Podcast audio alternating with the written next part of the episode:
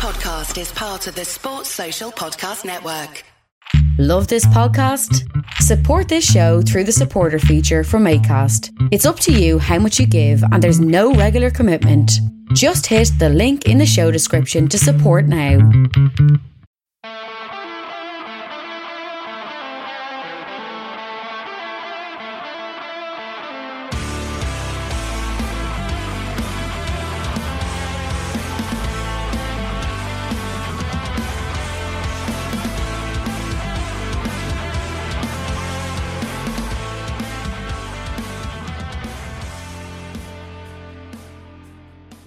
Boys and girls? Two Footed Podcast on Tuesday, December 28th, brought to you by EPLindex.com and our presenting sponsor, Liberty Shield. Liberty Shield is a VPN provider, a virtual privacy network, allows you to go online, change your location, access whatever it is you're geo-blocked from, while also keeping your data safe. Check out libertyshield.com, use the code E EPL599 to get 5.99 off your first month. First month, just one quid. No long term contract, no commitment. Immediate download to your device. LibertyShield.com. We're also brought to you by Home of Hopcroft, a giftware and homeware company located in Scotland, but shipping worldwide. Check out, check out homeofhopcroft.co.uk. And finally, do check out the EPL Index and Anfield Index shops, which you can find on Etsy, EPL 10, Red 10, get you 10% off at checkout at the respective stores. Right, folks. So, a bit of a weird week, obviously, with, you know, games here and there, COVID, all kinds of nonsense. We had seven games between Boxing Day and yesterday. We have four games today. Three of them will be either on or over by the time you listen to this. Uh, all four of them may well be if you listen to this late tonight. But we have Southampton, Tottenham, Watford, West Ham, and Crystal Palace, Norwich all kicking off uh, in about 35 minutes. Team news is out, so let's have a gander. We've got Fraser Forster, uh, Jan, Jan Valery, uh, Bednarek, Salisu, and Kyle Walker Peters, Stuart Armstrong, James Ward Prowse, Ibrahima Diallo, Romain Perraud playing as a winger, uh, Shane Long and Adam Armstrong up front. Interesting. Spurs have gone with Son and Kane up front, Dele in behind them. That's interesting. Looking forward to seeing that. Emerson and Reguilon as the wing backs, Winks and Hojbjerg in central midfield, and then Davinson, Dier, and Davies as the back three. Hugo Lloris in goal. That's a strong Spurs team. You would expect Spurs to win that game, but obviously Southampton will come into it with confidence because they beat West Ham the other day. Speaking of West Ham, they play Watford. Watford's team: Bachmann, Femenia, Sierralta, Cathcart, Masina. Good to see him fit. Kucka, he's not a holding midfielder. He's going to get roasted. Um, Cucho Hernandez and Josh King wide, Tufan and Sissoko in the middle, and then Emmanuel Dennis up front. Fabianski in goal for West Ham. Uh, Coufal, Dawson, Diop, and Johnson. Soucek and Noble. No Declan Rice for West Ham. Uh, Jarrod Bowen, Lanzini, and Benrahma behind an Antonio. Uh, that should be a, a West Ham win. If not, concerning for them. They're in a bit of a bad rut at the moment, but that's a game they surely have to win. And then finally, we get Crystal Palace, Norwich, uh, Guaita in goal, Ward, Anderson, Guehi, and Mitchell. So they've got their first choice back four in place. Uh, Schlupp, Kouyate, and Will Hughes. So no Gallagher in midfield. And then Mateta, Edouard, and Ayew up front. That's not great. Uh, obviously, Wilf Zaha suspended, injuries or COVID, I'm not sure which, for Olise and Eze. Uh, Norwich, Gunn in goal. Byram, Gibson, Sorensen, Giannoulis as the back four. That's not pretty. Uh, Lees Melou, Gilmore, and McLean in midfield. That's pretty good for them. And then Solus, Day, and Placheta up front. Obviously, injury there for or or COVID. It could be for Teemu Pukki. But um, that's the team news for today. I, I will go Tottenham win, West Ham win, Crystal Palace win. We get Liverpool Leicester tonight, and I think a Liverpool win is the safe bet there. Leicester without well everybody, and Liverpool only really missing Andy Robertson, who's suspended, and Harvey Elliott, who's out long term. Everybody else is back and available. So you'd expect Liverpool to get a comfortable victory there, even though the game is at the King Power. Leicester are dreadful at the moment. Their defence is a joke. And Brendan Rodgers doesn't seem to have much idea how to fix things. So those are today's games. Uh, like I say, the first three are kicking off in about 35 minutes. So uh, you may well have seen them. You may well know the score by the time you listen to this. Let's run through the games. I'm not going to spend too much time on each game. I don't want to do a big long podcast today. Um, but let's go through the games of Boxing Day and yesterday. West Ham 2, Southampton 3. Big, big shock, obviously. West Ham, who, to be fair, up until about a month ago, were without question the fourth best team in the league, have hit a bit of a drop. And it's come at an unfortunate time for them. They went 1 0 down, Elyounoussi, on eight minutes before Michail Antonio coming off the bench equalised on 49. A James Ward Prowse penalty on 61 put Saints back in front, but Said Benrahma equalised on 64 after good work from Jarrod Bowen. And then Bednarek on 70, giving Southampton the win.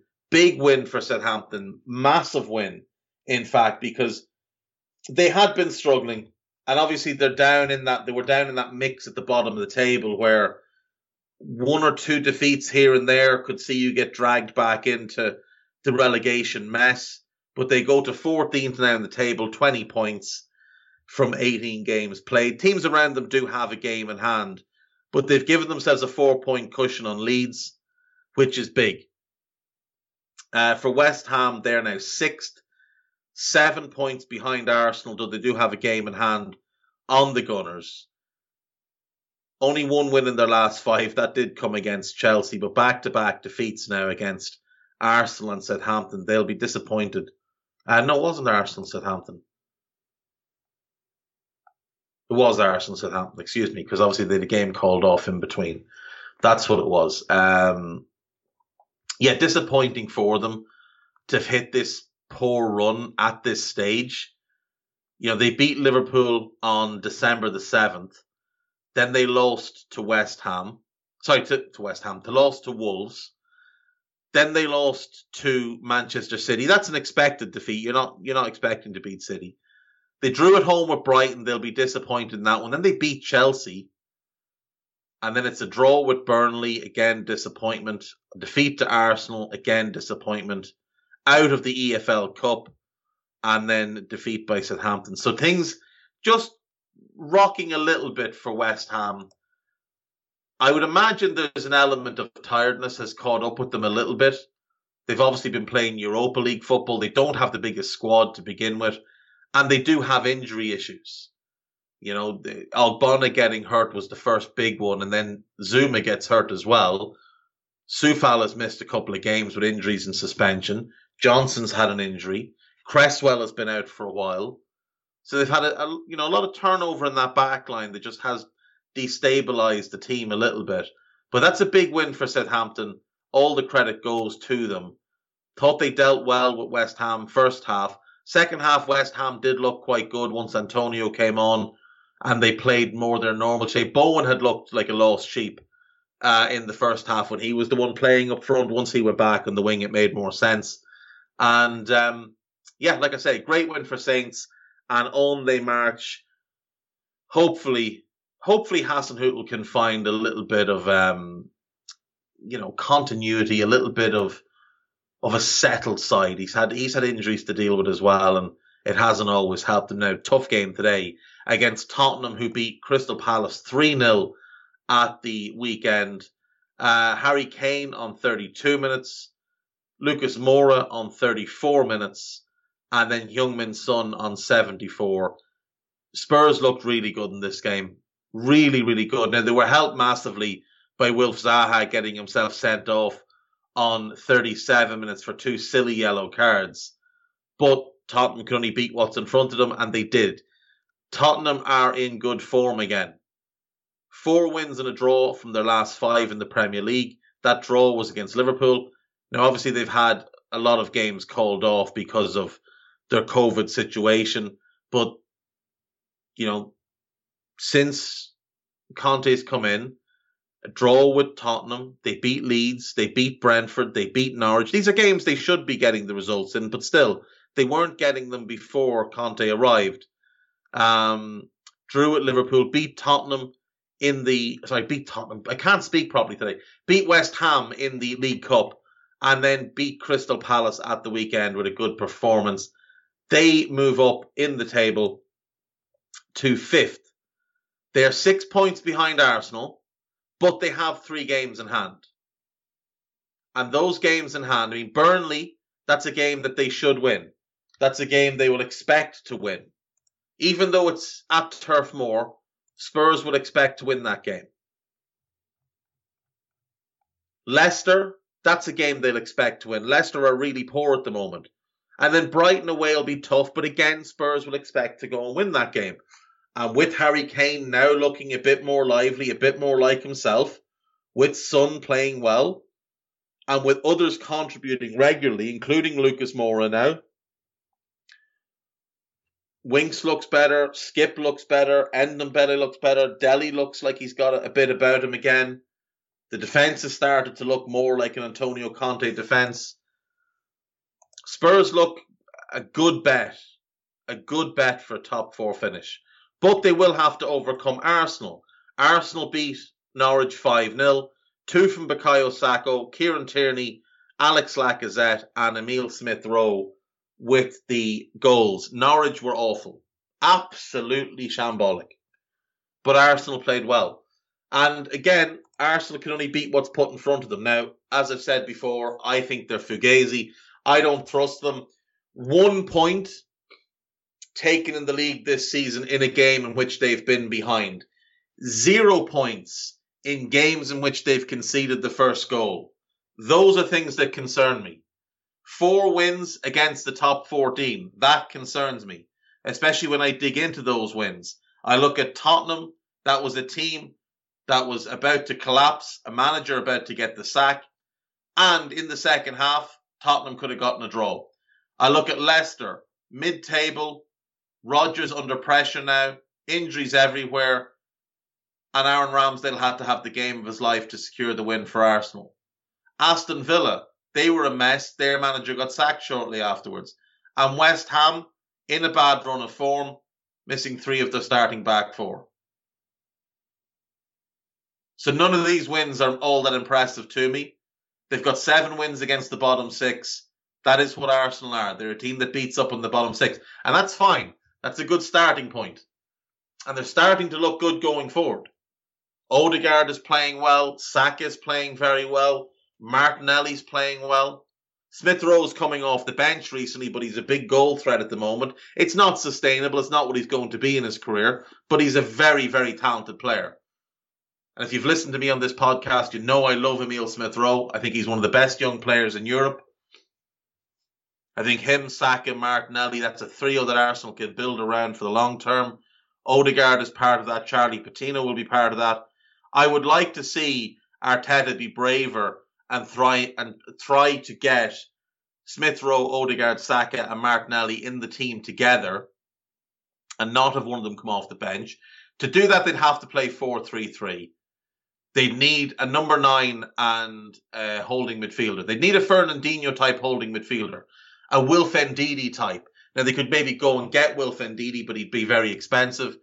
In terms of a number nine, I mean, if Lacazette was four or five years younger, you'd say yeah, him, but he's not, and he's going to want big money, and those contracts don't tend to work out too well.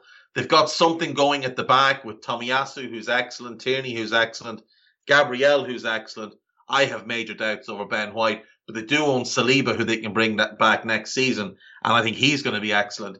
Again, the goalkeeper is not one that I'll trust. Certainly not based on what I've seen over the course of his career. Having a good season, no question about it, but not one I'm going to trust until I see two to three seasons of this. When I see two to three seasons of this, then you'll have me. But so far, I've seen three seasons of you being absolutely desperate, and half a season of you been good, not great, very much for the cameras. Um, speaking of for the cameras, Brendan Rodgers loves the camera, but his Leicester team got beaten 6 3 by Manchester City. City were four up after 25 minutes, and this looked like it could be 10. Kevin De Bruyne scored on five. Riyad Mahrez scored a penalty on 14. Bit of a soft one. Bit of a soft one. Laporte went down very easily under a challenge in the box from Youri Tielemans. Uh, Gundogan took advantage of shambolic defending to score on 21, and then Raheem Sterling brought down again by Youri Tielemans uh, on 25, steps up and scores his own penalty. Second half, Leicester came out and looked completely refreshed, completely revitalised, and Ruben Dias looked like he'd won a raffle to play in this game. They just kept exposing him over and over and over again. Uh, Maddison scored the first on 55. Very, very good goal. Really well worked, well taken. Ademola Lookman scored on 59. Great work from Iheanacho there. Iheanacho really is becoming a tremendous all-round player. He might not become the 25 goal a season player he looked like he might be when he was young, but as that sort of false nine or second striker, I think he's absolutely devastating. Great hold-up play, good feet, good passer of the ball, clever, hard-working, can finish himself as well, obviously. And then Iheanacho himself got the third on 65. And City were reeling. Leicester looked like they could carve them apart at any time. Albrighton should have scored. He had a header from about six yards out. Now, he made a complete hash of it and it went about eight yards wide. Uh, Iheanacho had a good chance from a quick free kick from Maddison, set him through. Ederson, to his credit, did really well to come out and save. But Leicester really did have City on the ropes. And I've said this before. If teams attack this City team, there's a soft centre to it. They're not as good as their defensive record suggests they are. Teams are scared of them. Understandably so. Teams are terrified of them. But if you go at this City team, if you play with no fear, you will cause them problems. In the end, City would run away with it. Sterling on 87, uh, Laporte, sorry, on 69, Sterling on 87. Laporte's goal kind of put the game to bed. Sterling's was just the icing on the cake. The Laporte one kind of killed the comeback in Leicester, but Leicester have Liverpool tonight, so that's not going to be fun for them. Uh, Aston Villa won, Chelsea three. A fairly good performance from Chelsea, it must be said. Villa never really in the game. Uh, a Reece James own goal, a bad Matty Targett cross. There was nobody in the box, and Reece James took it upon himself to bullet a header uh, into his own net from about 20 yards. A tremendous header. If he did it at the other end, it would have been one of the goals of the season. Um, remember the Suarez header for Liverpool against West Brom years ago? It's probably the best headed goal I've seen since that. Unfortunately for Reece James, just the wrong end. But six minutes later, Chelsea are back in the game. Uh, Callum Hudson-Odoi brought down in the box by Matty Cash, and Jorginho steps up, hop, skip, and a jump, and it's 1 1. Into the second half, Romelu Lukaku off the bench, Hudson-Odoi's cross. Tyrone Mings I don't even know what he's doing. I have no idea what he was doing here. He seemed to decide that he was going to try and body check Lukaku, who just ran through him. He made no effort to get the ball. Lukaku ran right across him. Great header, great goal. Chelsea 2 1 up. And then in stoppage time, it's another Chelsea penalty. It's another hop, skip, and a jump. And Jorginho has his second of the game. 3 1 was a fair reflection of the game. Uh, Chelsea just were the better side. I thought Callum Hudson-Odoi had one of his better games for Chelsea. I thought he looked really, really dangerous. Uh, crazy fact of the day. Callum Hudson-Odoi made his Premier League debut in the 17-18 season. And he has played 67 times for Chelsea. 67 times. He got his 10th Premier League assist in this game. Now you might say, well, you know, it's not all that impressive to take 67 games to get 10 assists. And you're right, it's not. But what is impressive is when you figure, well, it's impressive for him, less impressive for them. Callum Hudson Odoi has only played 3,012 minutes in the Premier League. That means his average Premier League appearance is like 45 minutes.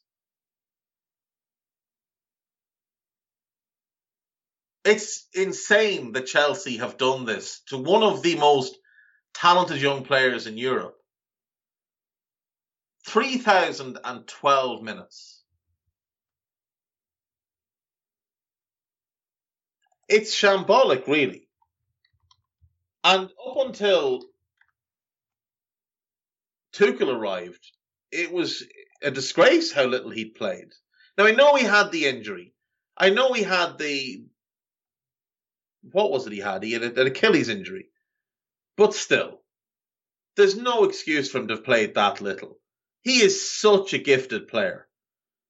And you do wonder if he was just at another Premier League club, what could he accomplish? He is such a sensational player. I mean, you look at, take for example, Emil Smith Rowe. He's played about 500 minutes more than than Hudson Odoi this season. Last season he played about 400 minutes more. And Emil Smith Rowe, you know, he's only got I think 2600 minutes under his belt, but he didn't make his debut till the 1920 season in the Premier League. He, it's just, it's disappointing to see how Chelsea have managed Hudson Odoi. Because there's a lot of people who saw him and Sancho when they were 14, 15, 16 and said Hudson Odoi is the more talented player. Now, admittedly, Sancho's not doing very well at United, but at the same time, Sancho just moved for 75 million plus add-ons, and Hudson Odoi has largely been, you know, a fringe squad player at Chelsea. And it's disappointing. I'd like to see him play more. If he doesn't play more for Chelsea, he's got to try and get himself out of there. Um, Brighton 2, Brentford nil. Not a particularly great game of football, but some decent stuff was played. Uh, Leandro Trossard and Neal Maupay scoring for Brighton, both very, very good goals. Uh, the Trossard one is, is really interesting. So clips the ball over the top, and Trossard runs onto it, just kind of lifts it over um, Alvaro Fernandez. Really good finish. Maupay's goal, it's a great team goal. Jakub Moder does brilliantly, um, sets up on the edge of the box and he bangs it home. It's a tremendous goal. Brighton had a lower XG in this game than Brentford and managed to win, which is unusual for them. But I, I did enjoy this game, I have to say. I did enjoy this game. I thought there was some good football played at times. Um, I worry a little bit about Brentford, I have to say. There's just the lack of Premier League caliber players is starting to tell a little bit more frequently now. I mean, Brighton are up into ninth. They'll be thrilled. They still have two games left to go to complete the first half season. And they've got 23 points. They, they'll be thrilled. They're, what, two points behind Wolves with a game in hand, five behind United with the same amount of games played, five behind West Ham with the game in hand. So they're they're overachieving this season. That's their first win as well, remember, since mid September. So huge for them to finally get a victory. Brentford will be fine. They will stay up, but they, they're going to need work in the summer. They really are. There's just there's a few players that I thought would step up a little bit better and haven't. Mbeumo's one um, who hasn't stepped up this season the way I had hoped. Um, just looks a little bit out of his depth at times. Jensen doesn't look entirely comfortable at the Premier League level. Ethan Pinnock, I think, is getting found out a little bit. Um, I think they're going to need work in the summer if they want to survive next year. But look, They're they're going to be happy with 13th. 20 points from 17 games. They will be happy with that. There's no doubt about it. Just one to keep an eye on for for the longer term. Um, what else do we have at the weekend then? Oh yeah, we had yes yesterday's game. Um, Newcastle United won. Manchester United won. I I don't even know how, where to start with this one. Newcastle battered them. Like Newcastle were by far the better team. Ralf Rangnick sent out a really weird team. He picked Dalot Telles as his fullback. I don't really have a problem with that. Varane and Maguire, and that's okay. McFred, I mean, it's not okay, but it is what he has. Then he picked Rashford as one of his kind of two number tens, and Bruno was the other. Uh, Greenwood and Cristiano Ronaldo up front. And just, it was horrible. It didn't work at all. They didn't press well. They didn't pass well. Nobody really seemed to know what they were meant to be doing. The shape didn't work. None of it worked. Absolutely none of it worked. Now, in part, it didn't work because Newcastle were set up well and played really well. St. Maximin caused United loads of problems. Joelinton was outstanding. Joelinton was the best player on the pitch. And frankly, it wasn't all that close. Emil Krafth played brilliantly as well. And I've been saying for an age, Emil Krafth is a good right back. You don't need to sign a right back. Just play Emil Krafth. Don't ask him to bomb forward. Let him be a defensive right back and he'll be really good for you. And wouldn't you know it? Uh, Joelinton was just brilliant though. Box to box, beating players on the dribble, winning the ball back endlessly, good pressing, good passing. Joelinton is a good footballer. Like, that's the thing. He is a good footballer. He's always been a good footballer. The problem is, Newcastle thought they were buying a big target man striker because he's like six three. Newcastle thought he's a target man. We're going to get him a big fella up front and we're going to pump the ball up to him as much as we can. It's just never been his role, ever. Joelinton is a poor man's Firmino is a, is a bit disrespectful, but that's kind of what he is. He's a lesser Bobby Firmino. He's the guy you play as your centre forward with license to drop deep, to drop wide, to create space for two goal scoring players either side of him. He's not the guy you buy to be your goal scorer. If you put Joelinton in the Liverpool team with Salah and Mane either side, he'd make a ton of sense. If you put him in the United team with, say, Greenwood and Rashford either side, he'd make a ton of sense. He'd make a ton of sense at City. When you play him up front in his own, he looks abysmal. And him and Sebastian Haller both arrived at the same time in England. And I've always thought if they'd gone to the opposite clubs, they would have done better. Because West Ham didn't really know how to use Sebastian Haller. And Newcastle have had no clue how to use Joelinton. But if Newcastle had had Haller, I think that would have worked a lot better. And if West Ham had had Joelinton up front alongside Antonio, that would have worked a lot better. Joelinton's a good footballer. He always has been. And by the way, whatever arsehole on Sky last night, oh, who opened with, frankly, I didn't know you were this good. How dare you? How dare you disrespect him? He's just put in the game of his Newcastle career, and you're talking about it like that. The question was, Joelinton, do you think this was the best game of your Newcastle career? That's the question. Leave it there, let him say what he wants. Not, I didn't know you were this good. You arsehole. Oh, it really, really annoyed me. Sky's coverage over the last couple of days has really bugged me anyway. Um, but that was shocking, absolutely shocking. And I hope someone has a word with whoever that was. Whoever that was, someone needs to have a word with him, give him a, a slap or something. Um, Newcastle played really well and deserved the win, and unfortunately they didn't get it. St. Maximin to put them one up after seven minutes. Comical defending. Varane, God knows what he was doing. And Harry Maguire, I 80 million. 80 million. This guy has played absolutely horrendous football against Watford and Newcastle now. He is a shambles. 80 million. He's he's not even a top 10 centre back in the league. They paid him like he was the best centre back in the world. Oh, lads, who makes these decisions? Seriously.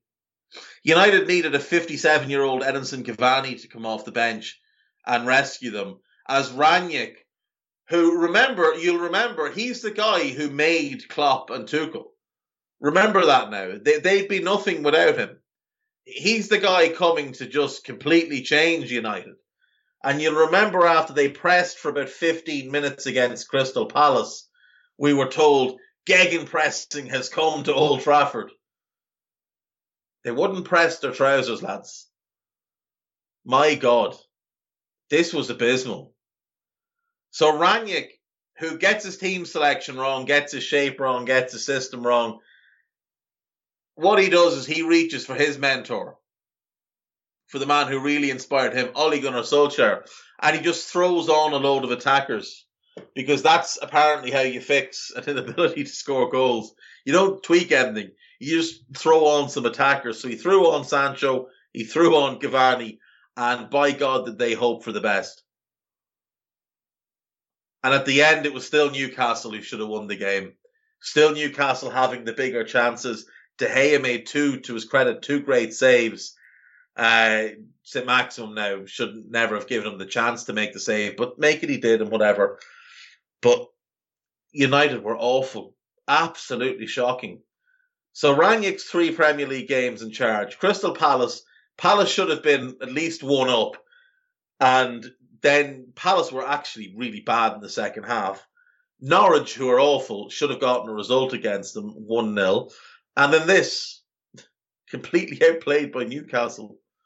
Um, I thought it was funny that Eddie Howe came out after the game and said we were tactically excellent. He's basically giving himself all the credit for it. Uh, Cristiano Ronaldo was a disgrace. His performance was appalling, and then he stormed off after the game without acknowledging the fans at all. Bruno Fernandes properly got on my wick last night, moaning and whinging about everything. Fair play to Gary Neville for calling them out. Um, and he spoke about senior players, but he failed to mention the fact that United's captain, one Harry Maguire, is the worst player in that team by a considerable margin. He failed to mention that. Now, I've said before, Cristiano Ronaldo was the wrong signing at the wrong time. He has a negative impact on the players around him. Greenwood doesn't play well with him. Bruno doesn't play well with him. Rashford doesn't play well with him. You swap him out in that lineup. If you take Cristiano out and put Sancho in, and put Rashford and Greenwood as the front two and Sancho and Bruno behind them, I guarantee United look a thousand times better. Because they have players playing for each other, not for themselves. Cristiano only plays for himself. And he has been poor. He has been poor all season. Gary Neville wants you to believe he's one of the signings of the season. He's been awful. He has been awful. Yes, he has scored goals. 13 goals, I believe, for Manchester United so far since joining. But look at what he does when he doesn't score. Look at how bad he is. Look at how bad he is even in the games where he does score. He United need him to bail them out of positions they're in because of him. Because they play with 10 men when he plays. people talk about him like he's one of the best players in the league. The Athletic had him in their top 10 players in the Premier League. He's not one of the five best Portuguese players in the league. In fact, I would say he is the number seven Portuguese player in the league. Bernardo Silva is one. Bruno Fernandes is two. João Cancelo is three. Jota is four. Dias is five. And Ruben Neves is six. All of them are better footballers than him in 2021. Yes, he may score some goals against the Dross. But what does he bring to the team other than that? Like, what does he actually do if he's not scoring goals? He doesn't create chances for anyone else. The only chances he creates are for himself. He doesn't work hard for the team. Doesn't make runs to help the rest of the team. He just sort of stands about. So this season, he scored one against Young Boys, who would probably struggle in the championship. He scored uh, two against Villarreal in two different games. They're mid-table in La Liga. He scored three in two games against Atalanta. Where are Atalanta in Serie A at the moment? Fourth. Fourth in Serie A. Now remember, Milan are second and Liverpool beat them with their reserves. So that'll tell you where Serie A is at the moment. Uh, in the Premier League, he scored two against Newcastle. He scored one against West Ham, one against Spurs, two against Arsenal, and one against Norwich. So he didn't score against Villa, and they lost. He didn't score against Everton, and they drew. Didn't score against Leicester, and they lost. Didn't score against Liverpool, and they lost. Uh, didn't score against City, and they lost. Didn't score against Watford, and they lost. Didn't score against Chelsea, and they drew. They didn't score against Newcastle, and they drew. He did score. Didn't score against Palace, and they won one 0 with a, a fluke from Fred. So that's what he's done so far. He he scored in one, two, three, four, five, five Premier League games. He has scored goals in, and in the rest of them, United that he hasn't scored in, United have lost five and drawn three and won only one. So if he doesn't score, what does he do for the team? I genuinely would love to know. What does he do for the team if he's not scoring a goal?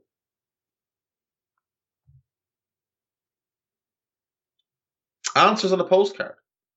But for me, at best, he's the seventh best Portuguese player in the league. And if you think he's a top 20 player in the league, you're absolutely deluded. Absolutely beyond deluded. And living in the past. He's a negative impact player.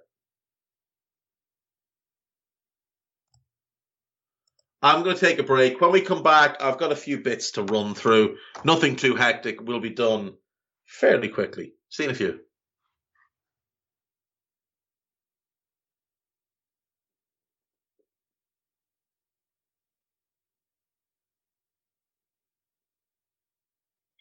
Right, welcome back. So, uh, I was sent a little task to do.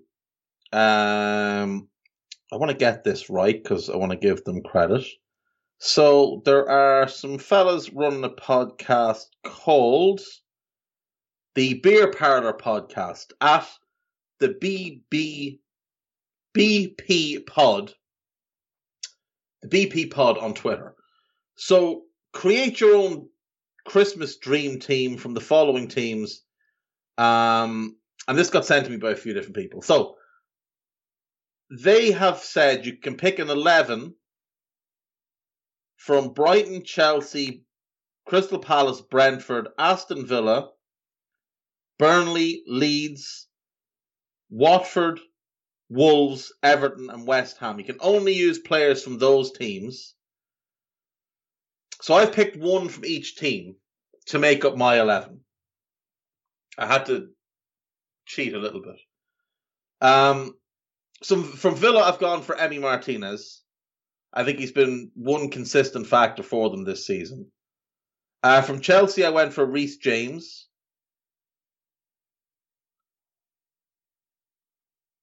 From Brighton, I went for Trossard. From Crystal Palace, I went for Conor Gallagher. Brentford, Pontus Jansson. Burnley, Max Cornet. Leeds, Raphinha. Wolves, Aït-Nouri. Watford, Emmanuel Dennis. Everton, Doucouré. And West Ham, Rice. So what I've got as an 11, I've got Emi Martinez in goal. Reece James right back. I've put Declan Rice at centre back next to Pontus Jansson just to balance the team. Uh, and Rayan Nuri at left back. So I'm happy enough with that. I've got Gallagher and Doucouré in central midfield. And then I've got Trossard, Raphinha, and Cornet behind Emmanuel Dennis. I think that will be a lot of fun, that team. I think it'll be very, very interesting. Midfield will be very dynamic. Fullbacks, both very good going forward, both aggressive. And I like the front four. Trossard, Raphinha, Cornet, and Dennis. I don't know what Declan Rice would be like as a centre back. And I'm not a huge Pontus Jansson fan, but I had to have somebody from Brentford, so that's what I've got. That is what I've got. Now I think that's a pretty good team. But obviously it is the halfway point of the season and people are doing their their you know half season teams and whatever else. And I note that Gary Neville and Jamie Carragher um, have they, they did theirs on Sky last night. Um, so Carragher went with Ramsdale, Trent, Van Dijk, Rudiger, Cancelo, Gallagher, Rice, Silva, Salah, Jota, Foden. Neville went with Alisson, Dias, Van Dijk, Rudiger, Trent, Rodri, Rice, Cancelo, Salah, Jota, Foden. He didn't pick Bernardo Silva in his team. That is absolutely mind blowing to me. Bernardo Silva has been sensational. Now, mine would be Jose Sa. I'm not a fan at all. And I think he, like Ramsdale, is having a great run of form, but I don't buy it. But I think Jose Sa has been the best keeper in the league thus far this season. Trent is obviously the right back. Cancelo is obviously the left back. I don't know what Ruben Dias is doing there. I- am a little bit unsure as to as to Rudiger. I- I've seen him have a couple of really shaky games this season. Van Dijk has he been as good as he was pre-injury? No, but he's still been outstanding and he is working his way back and he is getting better as the weeks go by. But I'm not sure on, you know, the centre back choices. If Zouma hadn't gotten hurt, I would have said he should be in. Because I think he has been tremendous.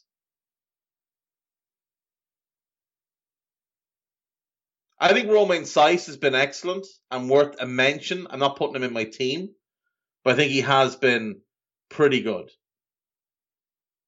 Well, he's been better than pretty good. He's been he's been tremendous. Um,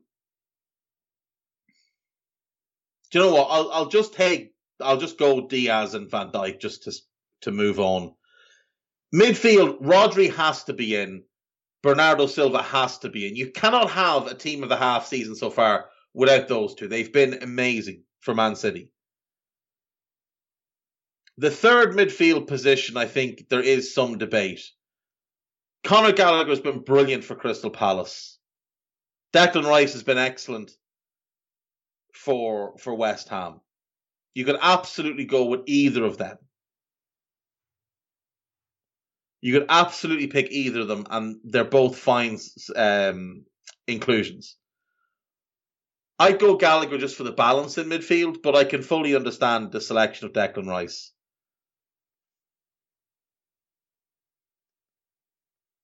Salah and Jota, I think that's fair. I'm just not sure about Foden. Like he has been great, don't get me wrong.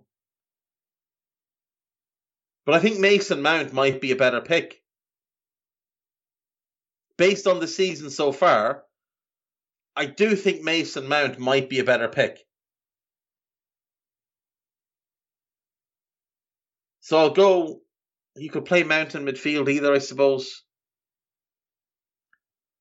I'll go Mount, Jota, and Salah. Or you could put Bernardo into the front three and put. Guy mentioned Raphinha. He has been tremendous, but I mean, he's surrounded by Dreck surrounded by utter dreck at Leeds right now, and, and I I think he just needs to find himself out of there as soon as possible. Um, Jamie Carragher also posted up some of the predictions that they made before the season. So to win the league, they both picked Manchester City. So right now, City atop. That looks like a decent shot. Uh, they went both went Chelsea second. Carragher had Liverpool to finish third. Neville had United to finish third. Uh, United are currently seventh and 13 points behind Liverpool and Chelsea. So that's going well. Um, Neville had Everton to overachieve. They're currently 15th, 19 points. Uh, Carragher had Brighton um, I would say the biggest overachievers thus far, though, have to be Wolves. But look, if Brighton win the game in hand, they will go ahead of Wolves. So that's definitely one that's still up there for him. Uh, underachievers, well, Carragher picked United, and he was right. And Neville picked Arsenal, who are fourth.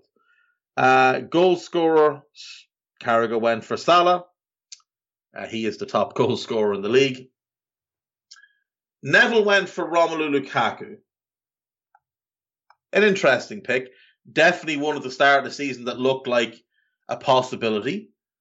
Uh, Rom is obviously one of the best number nines in Europe, whether he's shown it this season or not.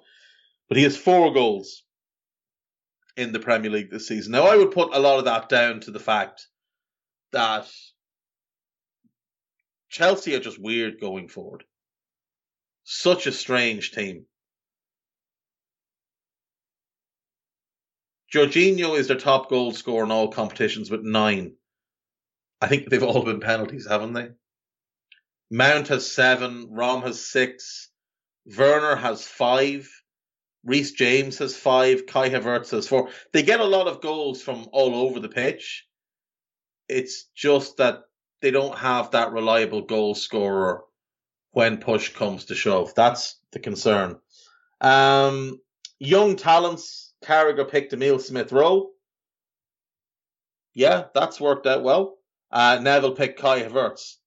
Hasn't so much. I'm also not sure you can read. I know he is still a young player. He's only 22, but I mean the guy cost 75 million. I'm not sure he can be your young talent. It really should be someone that's kind of breaking through from an academy point of view.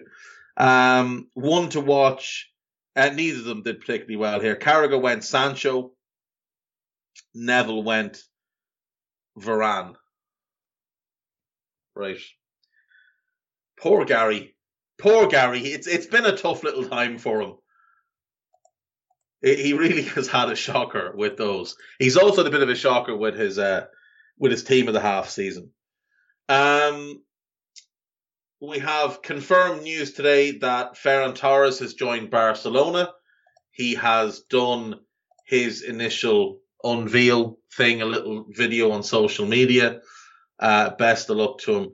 He is the, I believe, the eighth most expensive signing in Barcelona history now. So, uh, Coutinho's number one flop. Dembele's number two flop Griezmann is three, flop. Neymar is four, success. Zlatan is five, flop. Suarez is six, success. And Pjanic is seven, flop. So five of their oh sorry, Frankie de Jong as well. So Frankie de Jong is in that group as well. He's actually ahead of a couple of those. So Ferran is the ninth most expensive signing in Barca history. Two of them have been a success, Neymar and Suarez. Frankie, at best, is a push. Nobody can claim he's been a success, but I wouldn't say he's been a flop. But Griezmann, Coutinho, Dembele, Zlatan, and Pjanic, all flops. All of them. Barca don't really do well with spending the money. So fingers crossed for Ferran that things work out a little bit better for him than they have for some of those other fellas. Uh, Crystal Palace are currently 1 0 up against Norwich. Odsonne Edouard with the penalty to put put Palace ahead. Will Hughes brought down in the box, and Emmanuel Dennis. Actually, there's your third forward. There's your third forward, not Mason Mount. There's your third forward in a Premier League team this season so far. It's Salah, it's Jota, it's Emmanuel Dennis. He is having an unbelievably good season. What a signing he has been for Watford club who do the strangest, strangest things. Now they're obviously about to lose him to AFCON, which is a devastating blow for them. But he has been absolutely magnificent for them all season. Hugely versatile, can play anywhere in the front four. Creator, scorer, good pace, worries defenders. Eight goals and five assists in what are we talking here? 1200 minutes? That's really impressive. Really, really impressive from Emmanuel Dennis so far. Watford paid, was it 4 million? It was something along the lines of 4 million for him. They are going to make that back many times over when they sell him. So yeah, Emmanuel Dennis is your third forward in the team of the half season. We leave it as Gallagher, Rodri, and Bernardo in midfield. Um, what other news do we have today?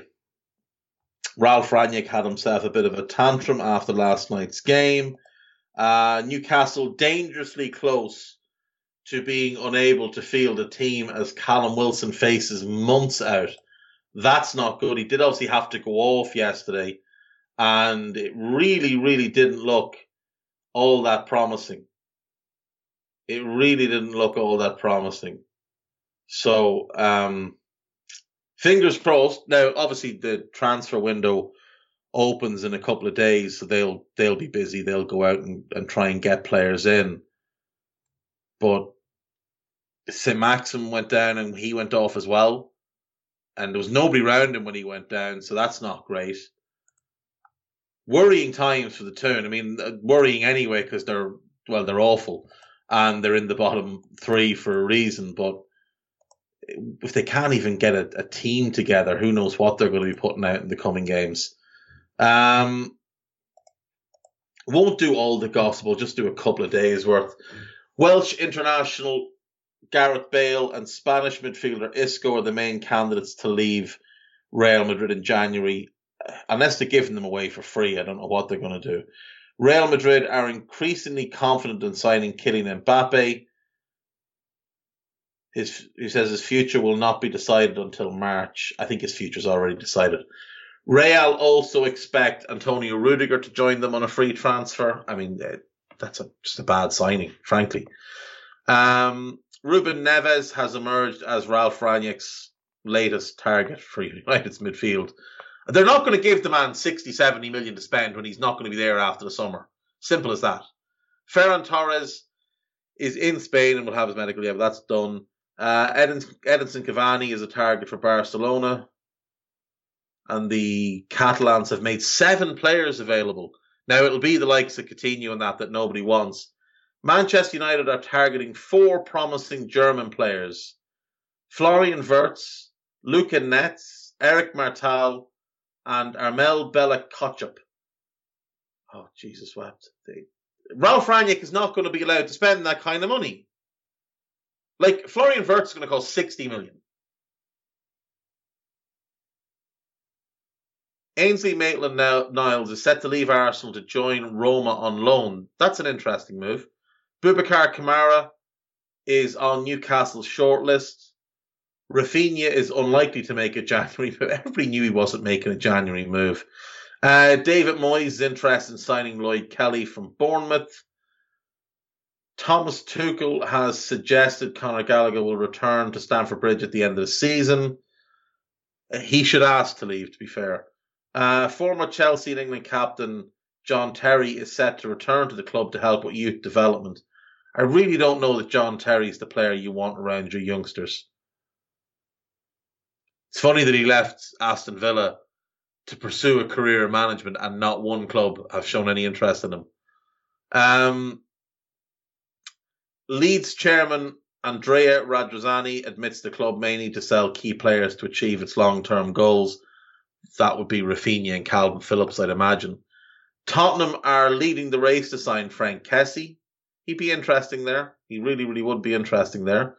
Uh, Newcastle boss Eddie Howe does not want to make a move for Dele Alli.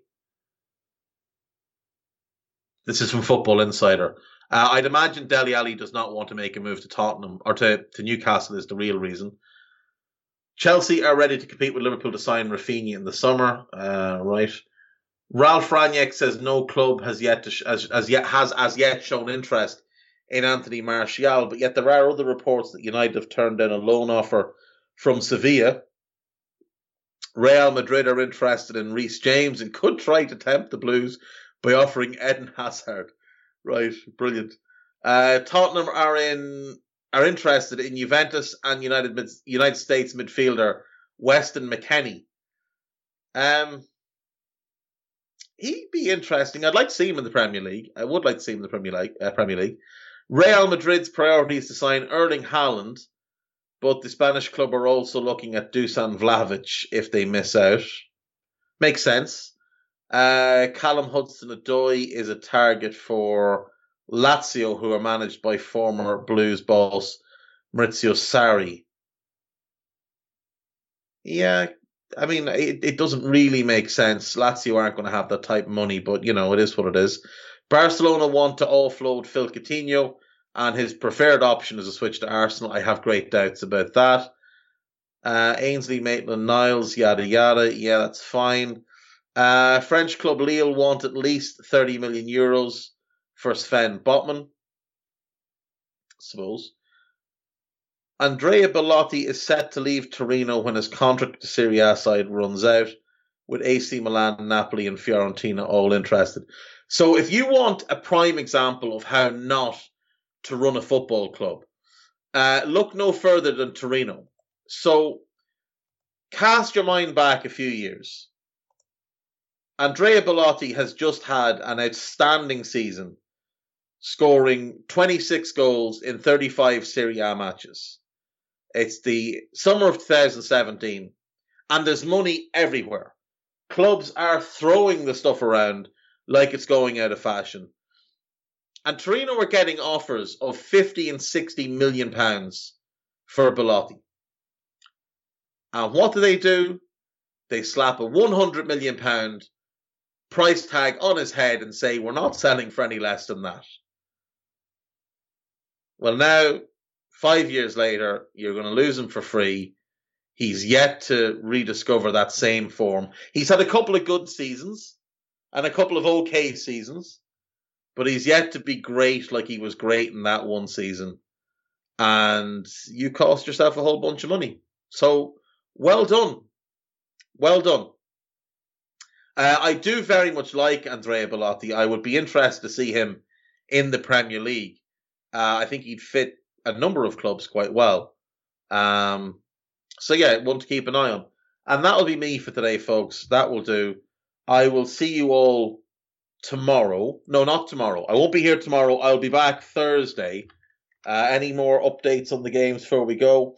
No, still Palace 1, Norwich nil, Watford 1, West Ham nil, and Tottenham and Southampton is nil nil. So we'll leave it there. I will see you tomorrow, uh, Thursday. Take care of yourselves. Bye bye.